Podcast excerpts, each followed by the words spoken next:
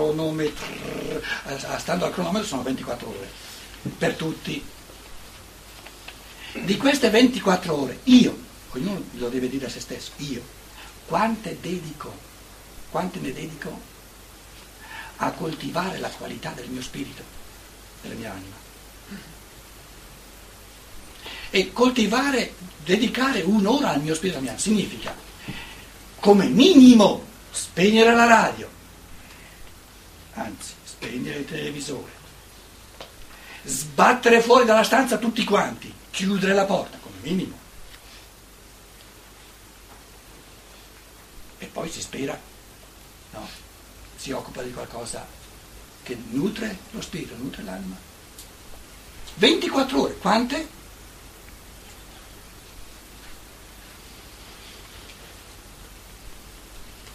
No, non possono tornare i conti se noi lo spirito non lo coltiviamo mai. No, no non prendetela mica come una... no, è proprio una... perché eh, anche, vabbè, noi adesso ci, ci, ci, eh, siamo, siamo, in grado di, eh, come dire, permetterci questo lusso no? in un albergo per, per 3-4 giorni eh, con uno lì davanti che espropria, espropria, espropria, benissimo. Quando tutto è finito, nel ritmo quotidiano, Beh, se, se, lo spirito non viene coltivato nel ritmo quotidiano, non serve a ben poco anche questi sproloqui che io qui eh, faccio. Perciò dicevo, quest, soprattutto questi discorsi dell'ultima cena sono fatti per dare a ogni spirito umano la possibilità di ritornarci ogni giorno, ogni giorno, ogni giorno. È disumana, una vita in cui non troviamo tempo per lo spirito, è disumana. E da fare, c'è sempre, non soltanto in Italia, anche in Germania. Eh? Eh, uno potrebbe dire, sì, sì, sì, bello, adesso vorrei ritirarmi, vorrei sparire per un'ora, però c'è questo da fare, c'è quest'altro da fare, c'è quest'altro da fare. E tutto diventa più importante che non il nostro spirito. Squilla il telefono.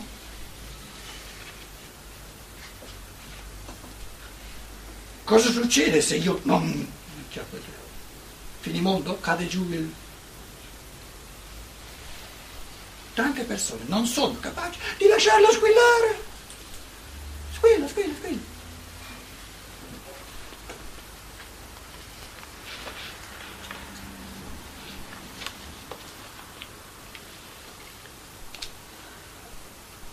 Egoista lasciarlo squillare.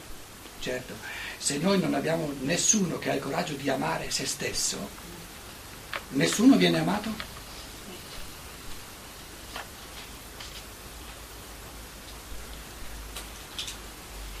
E amare se stessi significa decidersi di offrire qualcosa che vale qualcosa quando si incontra l'altro. Ma per offrirgli qualcosa che vale qualcosa devo prima costruirlo dentro me.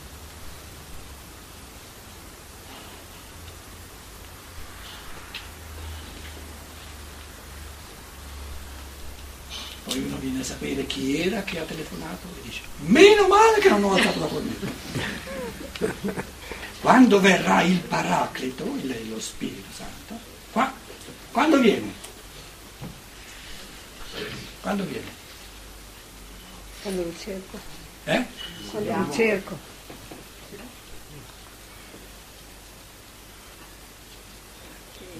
quando lo cerco e quando lo cerco lo trovo cercarlo significa trovarlo Ogni volta che si accende un frammento di spirito in me, è una venuta dello Spirito Santo. Ogni volta che si accende una fiammella di amore in me, è una venuta dello Spirito Santo. Eh, se lo spirito, lo spirito, è spirito di saggezza, di, di, quindi di, di conoscenza e di amore. Ogni volta che si accende la conoscenza, si riscalda l'amore, è lo Spirito Santo. Che io manderò a voi dal Padre, qui abbiamo tutta la Trinità, lo dicevamo già l'altra volta, lo spirito della verità. Perché non dice lo spirito dell'amore? Eh? L'amore è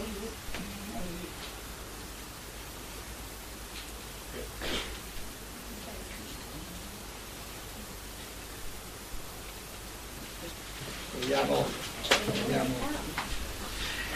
È una, cosa, una, domanda, una domanda non da poco, eh? Penso per esempio una, la classica suora ehm, cattolica, no? Che direbbe ma la verità, una cosa un po' rarefatta, no? Amore, amore ha più peso tanti cattolici, tanti cristiani tradizionali direbbero l'amore, l'amore ha più peso che non, che non, la verità. La verità si può discutere, ognuno, ognuno ha le sue idee, l'amore è importante. Perché dice eh, lo spirito della verità?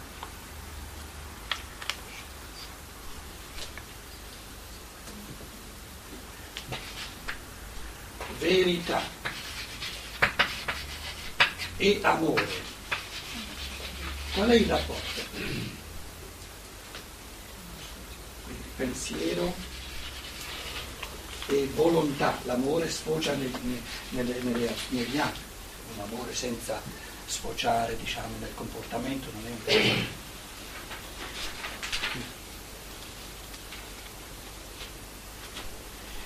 C'è un amore dato per natura, per esempio nel bambino piccolo, dove non c'è ancora la capacità di pensiero. Quindi nella fase infantile si potrebbe dire l'amore ha più peso perché la capacità di verità ancora non c'è. Prendiamo adesso l'adulto.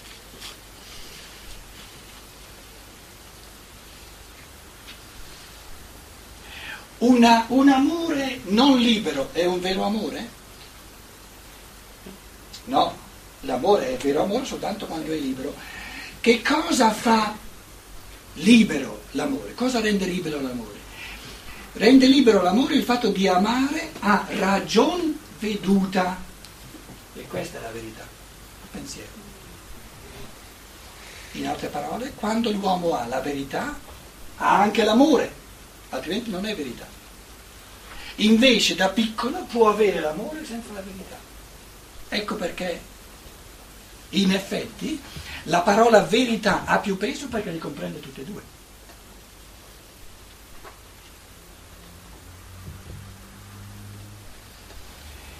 Adesso arriva uno e dice, ma che stai ad arzigogolare sulla verità?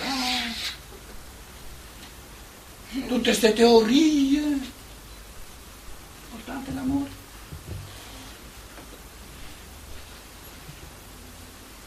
Cosa gli diciamo? Eh, io non posso amare ciò che non conosco. Lui dice io non posso amare ciò che non conosco. L'altro ti risponde, e mica l'altro non ha argomenti, eh, ma il cuore ha intuizioni di sentimento che la testa non ci arriva. Quindi tu non puoi dire che il cuore non ha, va per intuizione. Che gli diciamo a quel punto?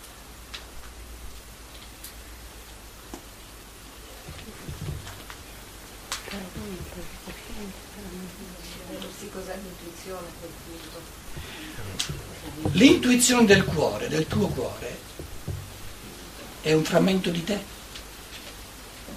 è un frammento di autogodimento, legittimo, ma tu non esci da te stesso per uscire da te stesso devi porre, devi, devi conoscere l'altro in quanto altro, in quanto altro.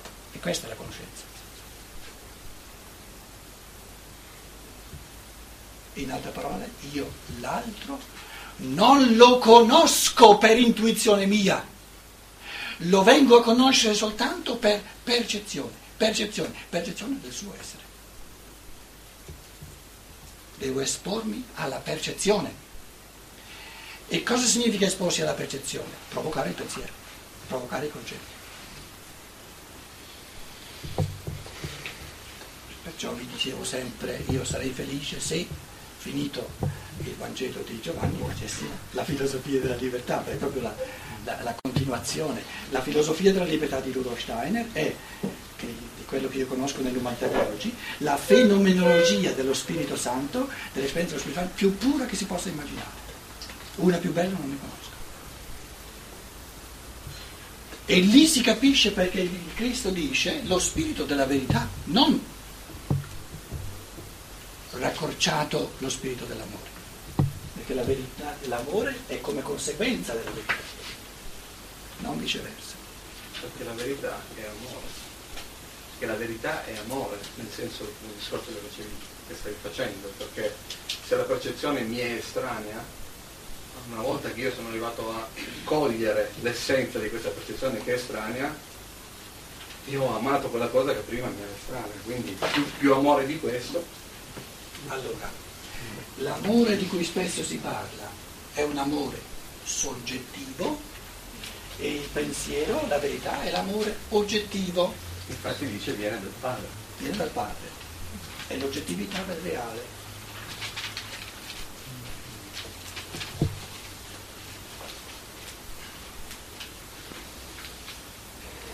Lo spirito rende testimonianza di lui, lo spirito rende testimonianza dell'io. Beh, lo dicevo prima, no? Eh, renderà testimonianza di me. Ogni volta che il Cristo dice di me, con me, credete in me, eccetera, l'io singolo, questo ego e i mi, che dicevamo che è il nome eh, del, diciamo, esoterico del Cristo, io sono. Lo spirito testimonia del Cristo, cioè lo spirito testimonia del fatto che il logos è immanente in ogni essere umano.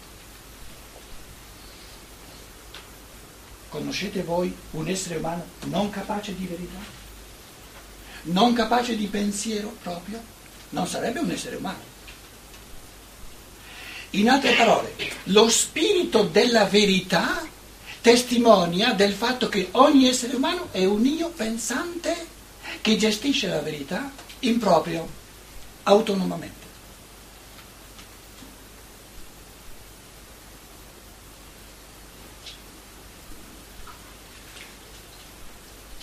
L'altro fenomeno è che qualcuno dice qualcosa e noi gli crediamo.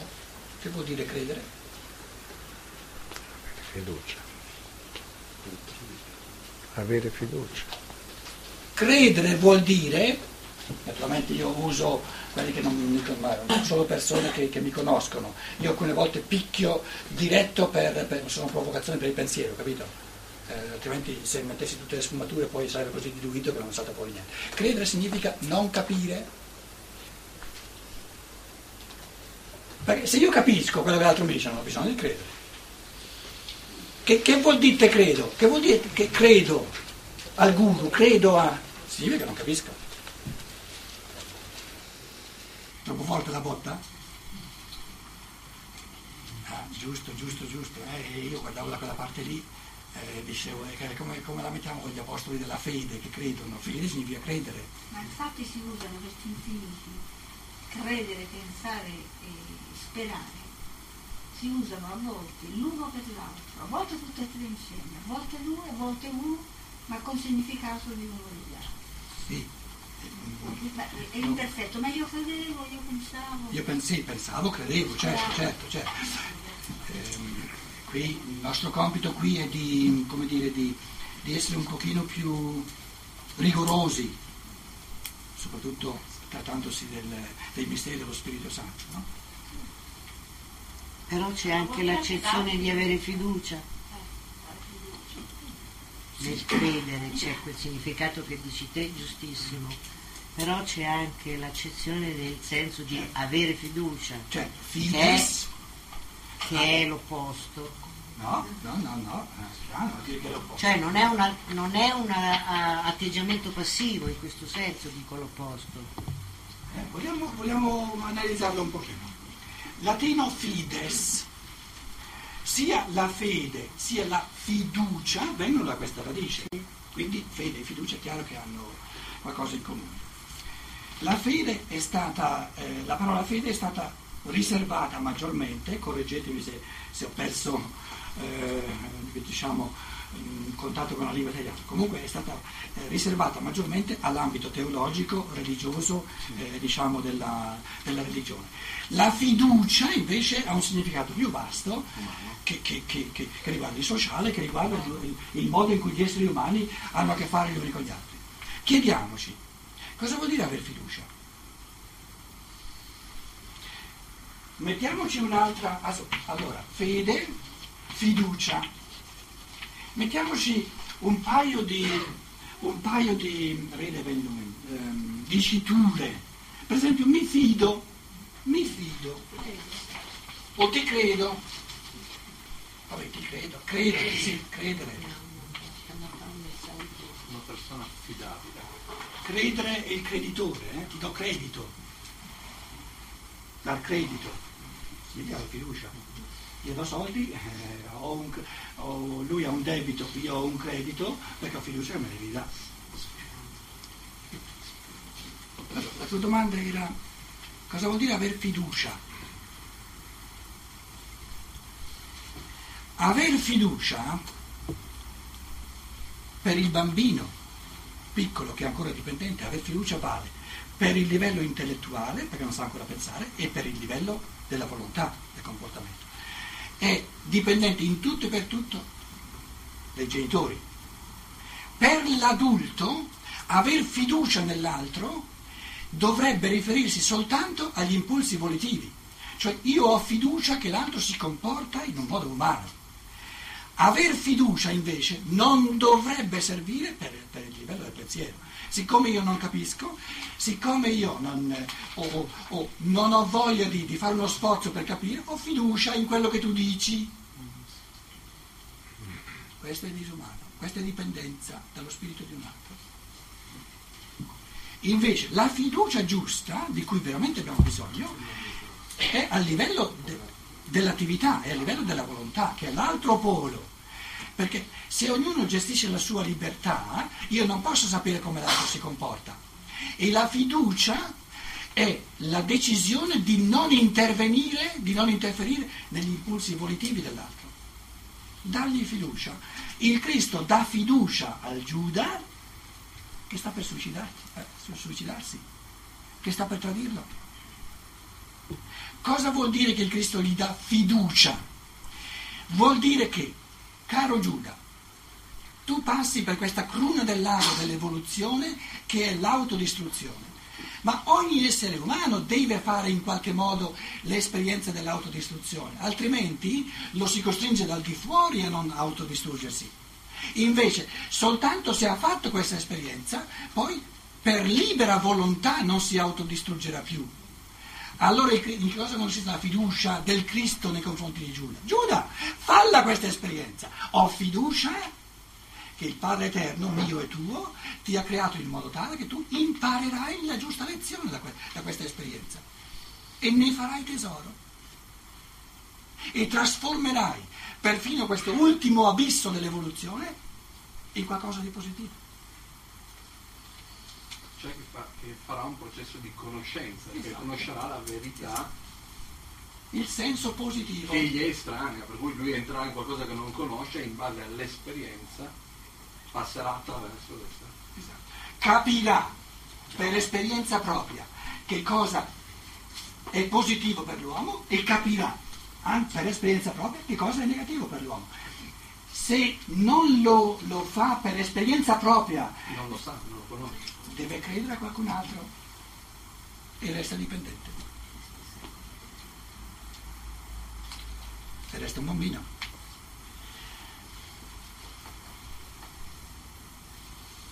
È un male morale un bambino? Un adulto che è ancora bambino?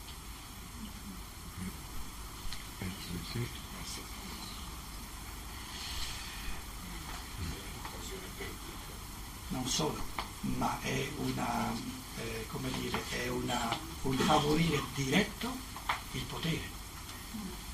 È quello che direttamente rende possibile il potere. Perché una persona che, che è dipendente è manipolabile in assoluto. Quindi c'è un risvolto morale enorme nel fatto di omettere il cammino della conoscenza, il cammino del pensiero. Enorme, proprio enorme. Di manipolazioni subdole o non subdole. Eh è pieno di brani. Ma se guardiamo la stampa. Vediamo? La stampa. Io ormai leggo i giornali, leggo molto volentieri, eh, diverse lingue. li leggo quasi soltanto per vedere come vengono manipolati gli esseri umani, mica per vedere cosa è successo veramente.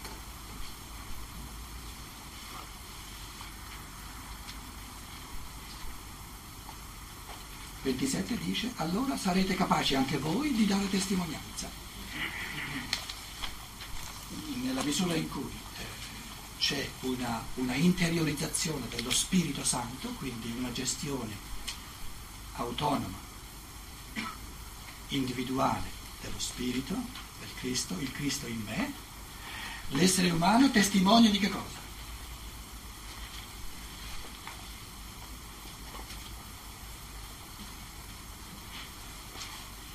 Dello spirito umano, pieno di, pieno di sapienza, pieno di amore. Di che cosa, di che cosa dà, dà testimonianza all'uomo?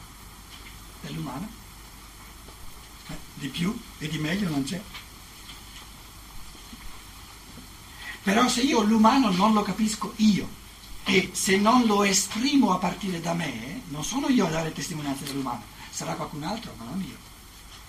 Io divento testimone dell'umano, sono, sono in grado di dar testimonianza dell'umano nella misura in cui so darne ragione, in cui so, mi, mi, sono convinto e sono capace di articolarlo in proprio quanto è bello, quanto è, è pieno di significato, quanto è armonioso questo essere umano nella compagine delle nove gerarchie angeliche, poi c'è l'umano come decima gerarchia dello spirito e poi le gerarchie di sotto gli animali, le piante, eh, le pietre, eccetera.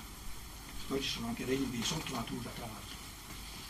Non termina soltanto a livello di natura.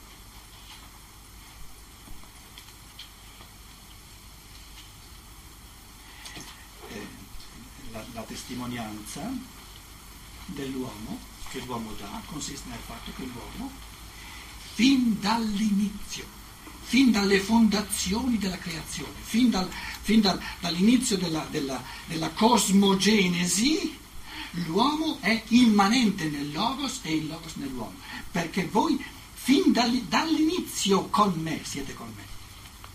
Essere uomo significa aver inabitato il Logos ed essere stato inabitato il Logos fin dall'inizio della creazione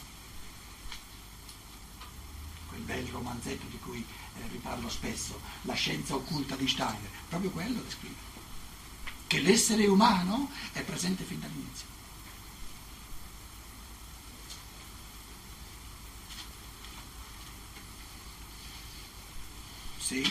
Primo, queste cose vi ho detto perché non vi inciampiate nell'ostacolo, scandalos, lo scandalo, scandalo.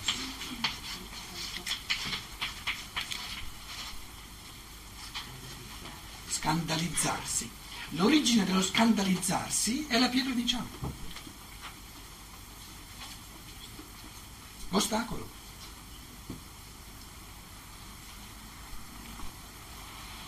Cosa è più interessante?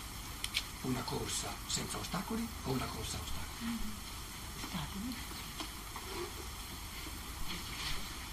Beh, cosa è più interessante? Come?